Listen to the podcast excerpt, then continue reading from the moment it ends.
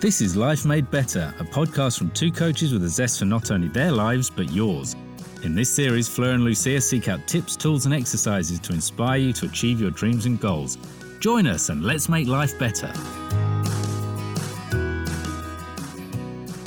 Welcome back to Life Made Better, the podcast where we interview interesting people that not only inspire us, but so that we can find out how they made their life better and how we can learn from their story and their challenges. Today, we're super excited to interview Chris Payne, producer and director of Constellation Films, which he created in 2012 to help nonprofits better engage with their audiences. The company is called Constellation because they are a virtual network of connected filmmakers seeking to offer agency standard films without all the overheads. Many of the films they make are authentic and story driven. Behind the scenes, awareness films and fundraisers are their speciality. They also offer interactive video with BAFTA Emmy winning producer Martin Percy. Thanks for joining us today, Chris. You're welcome. Hello. Can, can you tell us a little bit more after that amazing introduction about your film company, about yourself? About myself? Oh, what specifically? Um, professionally, I started out at uh, Ealing Film Studios in the film business, and uh, I worked. It was a very exciting time, and kind of a lot of quite starry people came through the company that I was working for, and um, yes, yeah, so it was, it was great being around really, really talented people who um, went on to have kind of like stellar careers. Um, and then I start. I made a film really for fun, which got me quite a bit of quite a few sort of writing kind of contracts, if you like, um, sort of scripts and stuff were optioned.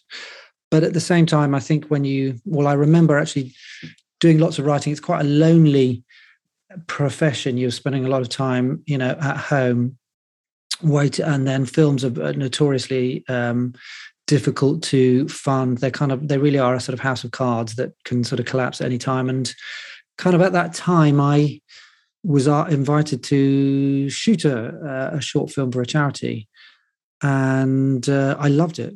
It sort of felt really fun, it, not only creative, which was what I was doing, and I was at kind of creative full stretch right in the in the kind of film business where you where you really are surrounded by the best you know fabulously talented people in all in all departments cinematography sound etc but what was but making a film for a not for profit with sort of no money and no time and no resources really was equally challenging and also very satisfying because you were working directly with the subject um, often the person who had experienced who was working who may be a subject who may be a sort of a client of a charity or running a charity and I love that. It was, it was sort of very, you know, instead of having 200 people on a film set, it was just often myself and a sound recordist and the person, or even just myself. And it felt like very, very pure filmmaking. And that was possible because of the revolution in sort of digital filmmaking that happened about 10, 15, maybe 20 years ago now, where digital cameras became very cheap and affordable and, and very mobile. So it's really democratized filmmaking. When I started out, you know, I never thought when I was a kid I could I'd go into the film business, if you like. It sort of happened by chance. Um, there were so many barriers to entry, and now you can you can make a film on your phone. You can make a really good film on your phone and publicize it through Instagram, and you don't need anyone if you've got the vision and insight and, and relationships to make it to make it work. But what I'm loving hearing there, Chris, is because I think you're right. Like, you know, the nowadays technology has made filmmaking affordable or approachable for many. But even if the technology is there, is there, even if the devices that will enable you to create that are there, you still need that passion. You still need that drive. And that's what I was picking up from your conversation that it feels that particularly was brought to life when you were helping these charities. And I'm curious to hear a bit more on that like why was it that working with them ignited you in a different manner was it that because as you say you were able to work with them on that much closer basis or because what you were creating had kind of like a purpose that felt a bit bigger. I'm just curious to hear what made it different. I, it's funny. I think they both. It's both. I say to people when because we still, I still go on, you know, studio films shooting behind the scenes, and I know, I still know sort of friends from the old days, and I think they sort of. I've I found why I suppose another reason why I call my comedy constellation is I found that they were connected. I think the in the film business you have the best storytellers, but in the non-profit sector you have the best stories, and you see these stories play out in in real time, if you like it, uh, and you're speaking to people who sometimes really are at the sharp end of life. They see they're experiencing issues or challenges that sometimes you just don't know how I or people I know would survive them. And you see human experience. Um, you see people overcome you know extraordinary challenges um, and that's something you want to celebrate because it does my job is to sort of communicate those stories to the outside world you know. And they can be not really big challenges. I, I am really proud of a little film i made recently. It was um, one of my favorite clients is a is a london is called uh, the london early years foundation.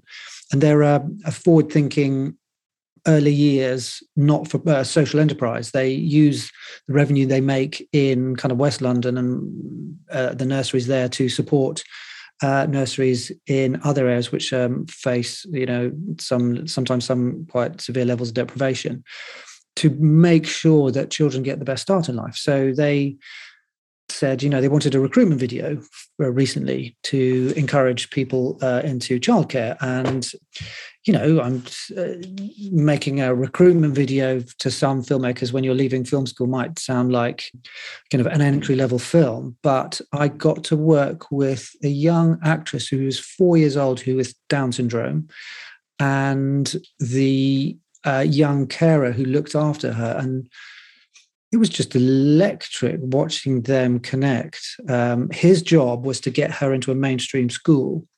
Uh, his this little girl's parents were concerned that she would have to go to a, um, uh, a school that um, that catered for children with educational challenges, and they really wanted her to get into a, a mainstream school, that because she's a very sociable child and is perfectly happy in around all kinds of people. Anyway, my job was to kind of capture that relationship and it was just so exciting to watch. I got to, you know, I mean, literally, when I turned the camera on, you just couldn't miss everything that they did. Everything this little girl did was just fascinating. The way she looked at the world and the way she held things and examined things, and she took extra special care over her writing. And um, she was even at four just blown away by bubbles and all those magical things in life. So that's you know that's kind of that's kind of gold for filmmaking, if you like, um, and a kind of timely reminder. You come home from you come home.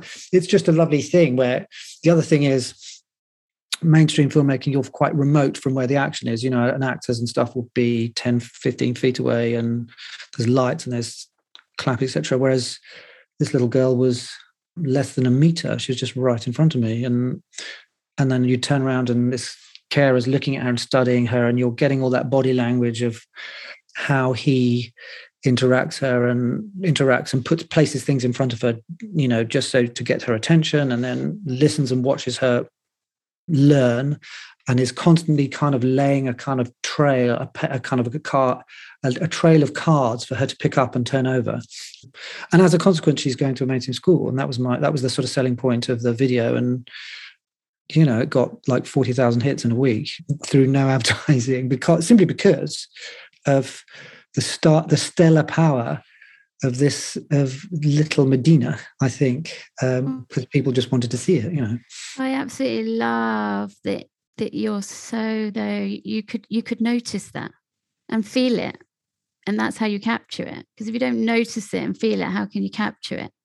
You don't. Yeah, I think it, you, that's what you learn. I think um, it's interesting. A lot of sort of street photographers become quite good you know graduate to doing this it's you can learn the technical skills of photography pretty quickly in two or three days and but nowadays the great thing also there's not only a democratization in in the kind of equipment you use but people will also tolerate especially young people they'll tolerate kind of bad picture and quite murky sound if they're engaged by what's happening. And it's not just sensational stuff. They it, it's interesting. Charities have found that sometimes when they produce over slick videos, uh, young people just like swipe left because they think it's an advert. Um, mm. And so films also are saying, you know, can you just make this look like it's on a phone? Yeah, it's so interesting, isn't going, it? Getting these camera costs yeah, yeah. thirty thousand pounds, but yeah, if you want, it's the authenticity, isn't it? Yeah. Though it's people want real. I think we've had so much of fakeness. Yes. So much of making things look shiny, but the magic is in the real. Yeah. And so the job really is giving the space to being quiet and listening and giving the space, and then something will happen if you set it up right. I'm in a way speechless because I'm so moved. Like, obviously, having been part of the entertainment business for decades, it feels so heartwarming to have somebody like it really stuck with me the phrase that you just said like you know filmmakers or you know the film industry has the best storytellers but the charities have the best stories and is the, the thing that keep coming for me is like how many times do we miss the magic of everyday life just because we are so engrossed in the glossy filter. Yes, it's true. I think there's so much noise in everyday life, and the actual, the lovely thing also why I love filmmaking is it does force you to listen and be quiet because if you're noisy and moving around, what's happening in front of you will stop.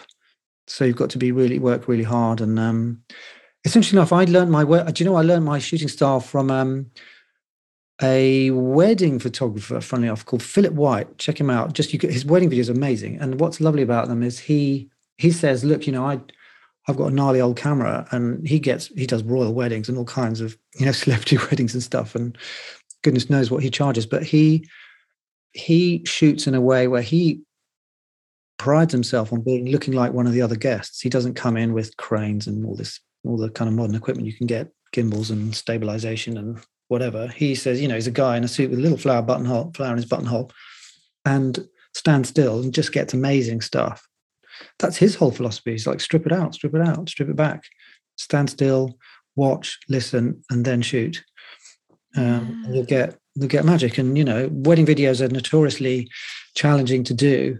I don't know if I could ever do one because of the quite, you know, of course, the expectation and about capturing that magic but that's what he's saying he says if you want to capture magic you just watch and it will happen let it flow as we say in coaching instead of yeah. you know trying to force everything. But you just you made me realize why i mean i absolutely hate having my photograph taken. And the person who always does my photographs for any of my stuff is an ex pupil i've known her since she was 9 mm-hmm. and she'll come with just with a normal camera and she'll just click away kind of as we're talking or in the middle of something and she always captures amazing photos. Yeah. And i think it's right because i trust her yeah. And she's there just being instead of making it feel that it's a false photo shoot. It's funny how the human eye can really really tell when a face is not as relaxed or whether it's slightly tensed up or whether you're not. I mean if you can look at somebody somebody you know walks into a room and they're like they may be sort of 15 20 feet away you can just tell you think if they look slightly off color. And if you think about the resolution required and the processing required to do that in a split second um, it shows how sensitive we are to and how mobile our faces are. And this i think this is why portrait you know I could never. I don't know if you ever did art at school. I can't draw faces ever because they're, so, they're so complicated. We just accept what a plant looks like. Um, it's hard to capture that essence, isn't it? And as what yeah. you said when someone comes into a room as well, you can even sense a lot of the time what they're thinking and feeling, and you haven't yeah. even spoken to them. Yeah. Yeah. Yeah.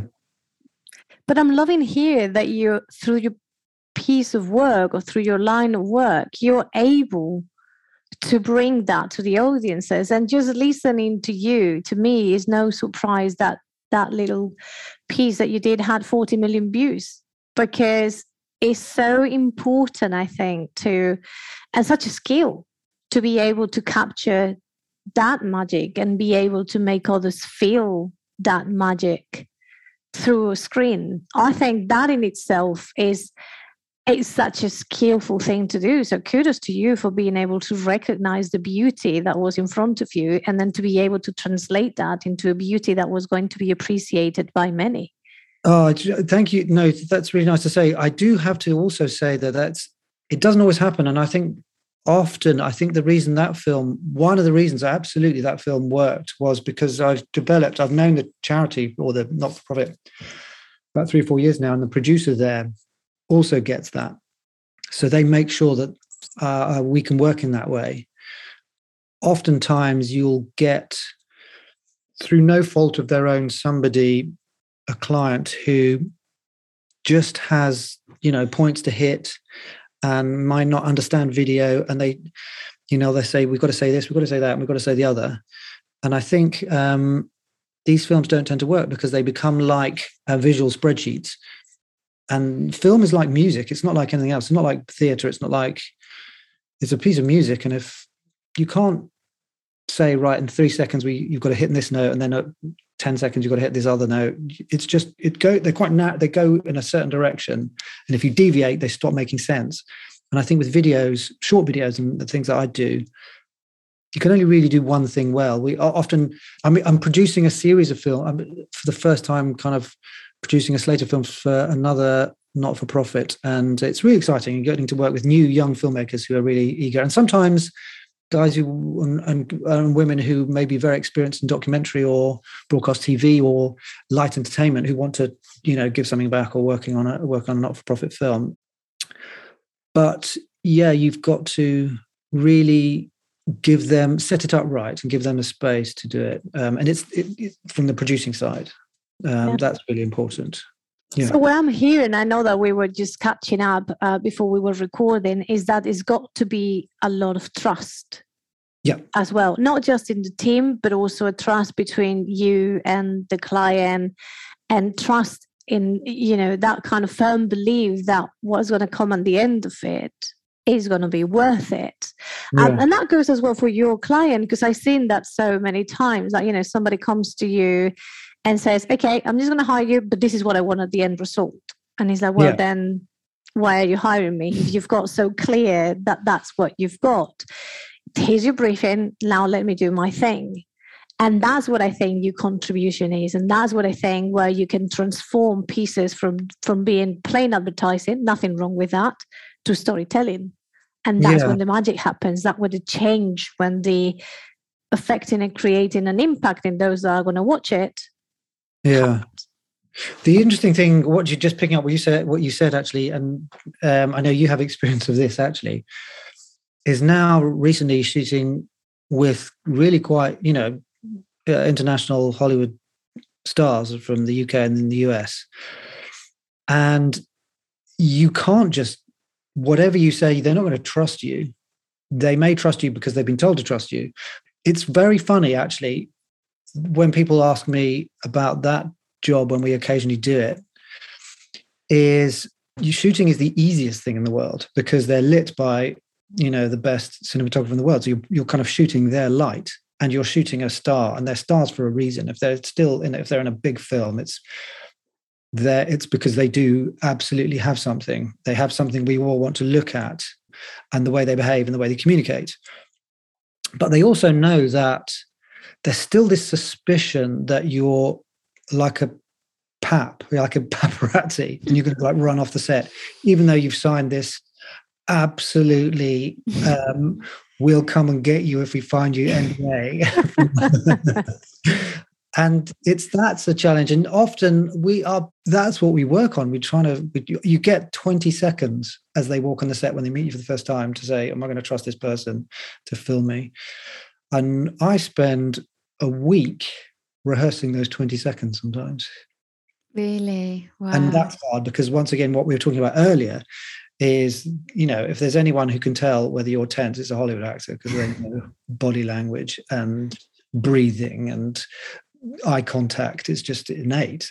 And they probably had it when they were 10, you know. Um, it's funny, that's the challenge with that job. And then reading the film set. So reading whether they think that they've done a good performance and they're going to be happy with that performance and whether they're going to talk to the director or the creative people in a way that's going to be enlightening because if it's gone going wrong we, we are the last people they want around filming them. So you've got to know when to turn a camera off and just step out and not make eye contact and so on.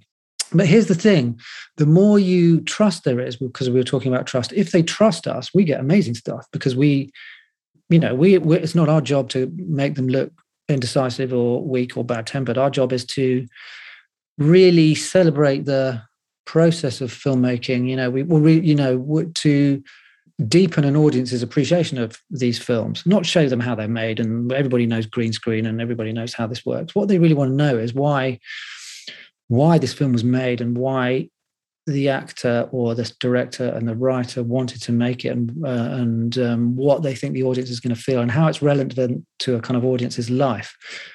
And if there is trust you can you can really it can really work. And um, but if there's no trust they just end up with precisely what they didn't want mm-hmm. which is them looking stiff at the corner of their eyes and not looking that engaged with the process we try i mean one of our one of the things i say is you know look if they they come up to and say what do you do? And i say well we kind of shoot behind the scenes. And then so okay so yeah tell me about yourself. And i said well look do you like boxing? Or something like that. And go uh, yeah. And i said well you know you know when they sort of shoot in the dressing room and then there's the there's the there's the kind of walk into the ring and then there's the sort of chat and all this kind of stuff. He said that's what we do.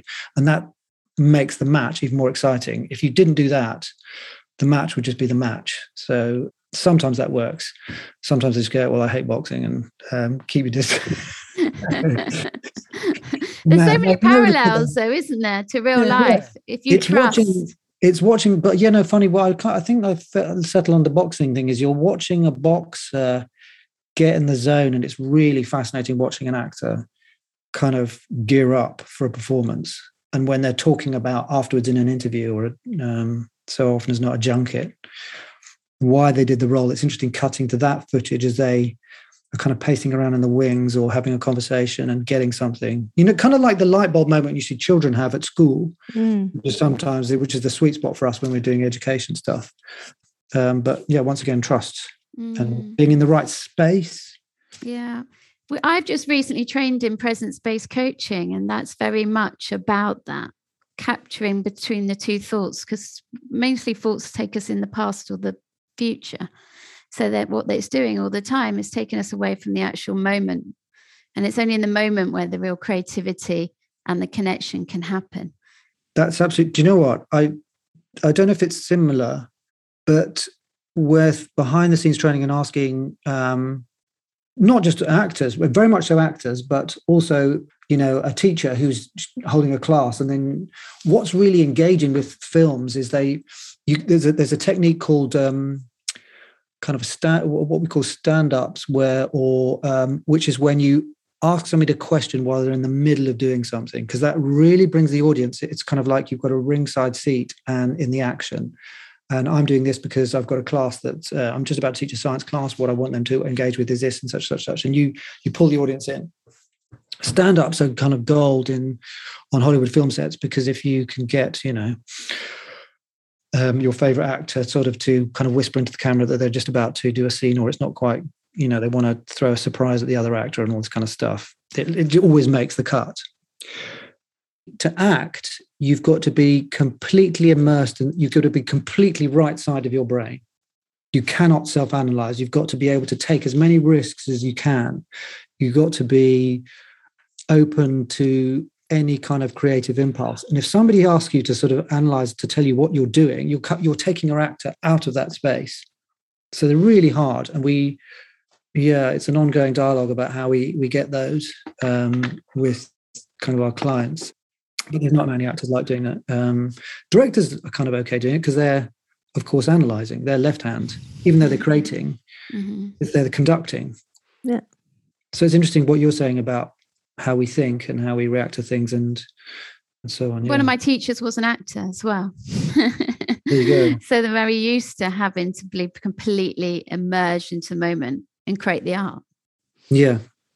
But what you both are describing, it really is what the word that keeps coming back to me is flow. And Mihaly Csikszentmihalyi, I probably didn't do justice to the surname. It's quite difficult for me to pronounce, but we'll put it in the episode notes. You did it well.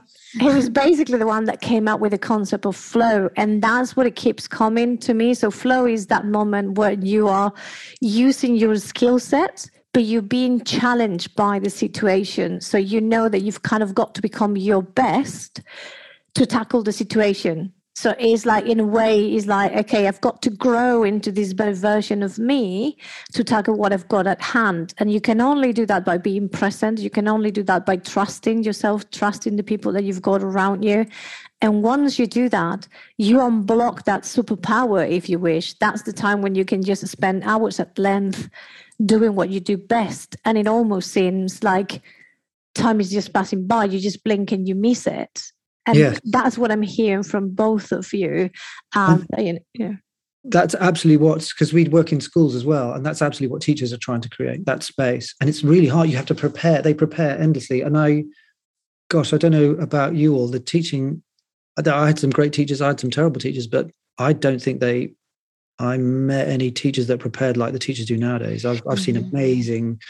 I was in a kind of academy school in North London, and uh, these young women and men who were and assistants who were in the classrooms, they kind of they felt like kind of like young army officers. They were so on it. They were so the way they their presence and the way they commanded the room, and um, it's a real art to be able to create that communication the overlap i what i love what's really interesting about talking to you guys is the overlap i'm you know I, which i've been kind of slightly uh, which i'm kind of conscious of but it's really nice being able to talk about it so uh, thank you. But i think i'm reminded of mark rylance famous famous uh, theatre actor was interviewed talking about the play. And we took this is sort of relates to the headspace to being engaged and engaging audience and communication. He sort of was asked about he was talking about his acting career and what he'd learned uh, in the theatre. And he said, you know, uh, well, I, along that, I'm sort of paraphrasing, I might not get it all right, but he said something like, you know, when you when I first started out as an actor, I thought the play was inside me, and I had to kind of communicate that to my other actors and the audience. And then I thought the play was between the actors. That's you know that it was sort of existed between us, it, and we were all molding it. But then when I finally, you know, now I'm re I realize the play is floating above all of us. It's above the actors and the and the audience. It's this cloud that we're all manipulating. It can go every way. And uh, I thought that was a really interesting because I've seen that in classrooms.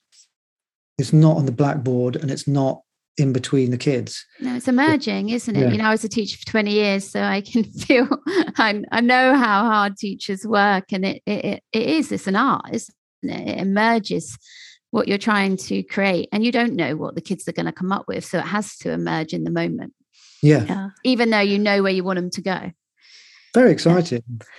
But it's the energy and i think we've seen that as well through the the line of work that we do with corporate like you know frequently we won't get called to help teams is our role to be the providers of that safe space so the play as you have just described is above all of them. And once they understand that they are kind of like acting in the same play, just to continue with the analogy, once they understand yeah. that they're all part of the same team, that they are all playing the same game and that they are striving to just do basically the same thing, but each and every one of them has a role to play. And only when they play it at their best, then that's when you get a really good production and that's amazing like you know when yeah. we manage to get those teams and they trust themselves and they trust each other then trust that's us. see those yeah and that's when they see the teams flying and soaring. And i think that's an analogy and that's an element that happens in every single area of life like you know in families. How magical it is when all the family members are in alignment and they trust each other and you come and you communicate and you understand what your role within the family is. And then you present yourself as your best in that role. And then there's harmony and then everything is beautiful. yes that's really interesting. There's not there's not enough pauses to reflect on how we communicate i think in in modern life because you because the busier it gets the faster you have to communicate but that also means that the less considered you can be when you communicate mm-hmm. you know great communicators are so precise and concise. Mm-hmm. Which is why we all need to slow down. Yeah. yeah. so there is more considered conversation and more considered choices about how we do things. So, Chris, Yes. can you sum up in one question how you have made your life better? um, I how have I made my life better? Oh gosh, I think other people have made my life better. Definitely, I think I, and if I've made my life better, it's being open to those kind of people. I, I think if I took stock of my life, what you realize is that the fundamental changes or the the brilliant things that happen to you are when you meet like-minded people and they become friends because they're the ones that uh, if you if you do if you did a cost benefit analysis it's people i've got to work with. Or i've said to myself do you know what? I'm not going to sit at home today. I'm going to go out the door and and then i've met somebody or um yeah i met my wife when just well you know it's like I, everything was telling me just to sit at home and watch TV. And I thought, oh, no, I can't do this. It's sunshine. I've got to go out. But if I, I could so easily didn't, you know, and that, it's those kind of things that make the difference to you. I think friendships are so important Mm. because the great thing about friendships, of course, is if you're doing some together, you're doing some together with someone you like. Rather than be forced to do it with, with someone Yeah. who you, you really don't like. That's an absolute non-negotiable for me. Yeah. if, I'm, if I'm working, I'm working with people I really, really trust and care about. Otherwise, Yeah. I'm not doing it. And the, and the likelihood is, it's, it, then it's just easier. yeah, exactly. You're emotional- like-minded, aren't you? Yeah. Yeah. um, and you've got that vocabulary. So yeah, I think that would be the simple way. Um, and I also Connections. think, yes, and just um, make well of butter. I've I knew what I wanted to do quite early on in life, but it doesn't. You know that it's also not easy. I mean, if you're um, working in the arts, it's um, um, it is hand to mouth. It's insecure a lot of the time. There's a lot of disappointment. It's a lottery sometimes for what things get done, but um, and what things don't. It's not all sunshine and roses. Um, but, I, but but the good times sort of make up for the times that aren't. I think. But what I'm hearing, and you know, I think again, it happens in in life. It's just when you've got a clear vision of where you want to be, the hurdles or the rocks that are presented along the way seem easy to come by. Not easy, but you know, can be overcome because your Yeah. passion or your desire sits somewhere farther, and you know that in order to get there, you're just gonna have to do through go through a few hurdles in life, and that's what gives you the resilience to get Yeah. there. I think also what we've all talked about, which is not talked about enough to young people, is it's so much more exciting being in a team. They they they they're bombarded with these sort of stars and influencers on social media, and they, think it's the one person, and they think they've got to be the best, brightest singer, dancer, um, business, you know, startup entrepreneur. Actually, when I talk, I'm talking about friend, all the people I've, you know, all the friends I've known and stuff. It's it's that fabulous play Hamilton when it's you know it's you want to be in the room when it happens. That's the buzz. That's the buzz uh, because you might get to make a contribution and stuff like that. but you've also got someone to talk about it after it's happened. Mm, sharing. Being a leader's really lonely. I met, you know, I met my dad told me a story where he met he was on he met the kind of the second in command of a battleship or uh, you know somebody in the navy and he said yeah this is the best job. You do you don't want to be the captain. I get to sit on the deck watch the ship. Everybody likes me because I'm not having to tell them but the captain's lonely and I think that's the same with in a lot of professions. So I would say to, I'm sort of that's my thing with young people. I say look you know look if you you know you want to be a footballer but listen stay at school because I've met people who wanted to be footballers but are now marketing managers of Premier League clubs, and they go they're going to Arsenal every day for the rest of their life. You know, well, the rest of their personal life. They're not like burnt out at 25, yeah. um, injured, got all the press outside their front door. Even if that happens, you know, which is yeah, yeah, there's how many people? There's like there must be 200 professional league footballers in the UK. yeah. Um, it's about being, if you like something, try and find other people who like it too and, and do what they do. You know, musicians as well. You know, they always reminisce about the times when they were, when they were, you know, a struggling band. That's when it was really fun Mm. on the road and stuff. Yeah, it's definitely, isn't it? It's part being part of the process. And if you've got no one to celebrate with, it's not Yeah. very fun, is it? No. Look what I've done. Well, who's going to also be enjoying that with you? So it's definitely something about doing something with other people. And Thank you somebody's so coming al- much. No, and somebody's always coming along, you know, to replace you. So uh, Exactly. yeah.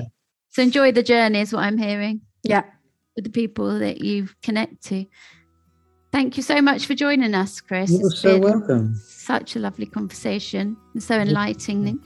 So, thank you to our audience for joining us one more week. Thanks for showing us your love and appreciation. And please share this podcast with anyone you think will benefit from it. Like, leave a comment, and subscribe. We look forward to seeing you next week. And in the meantime, stay well, stay safe, stay inspired. Much love.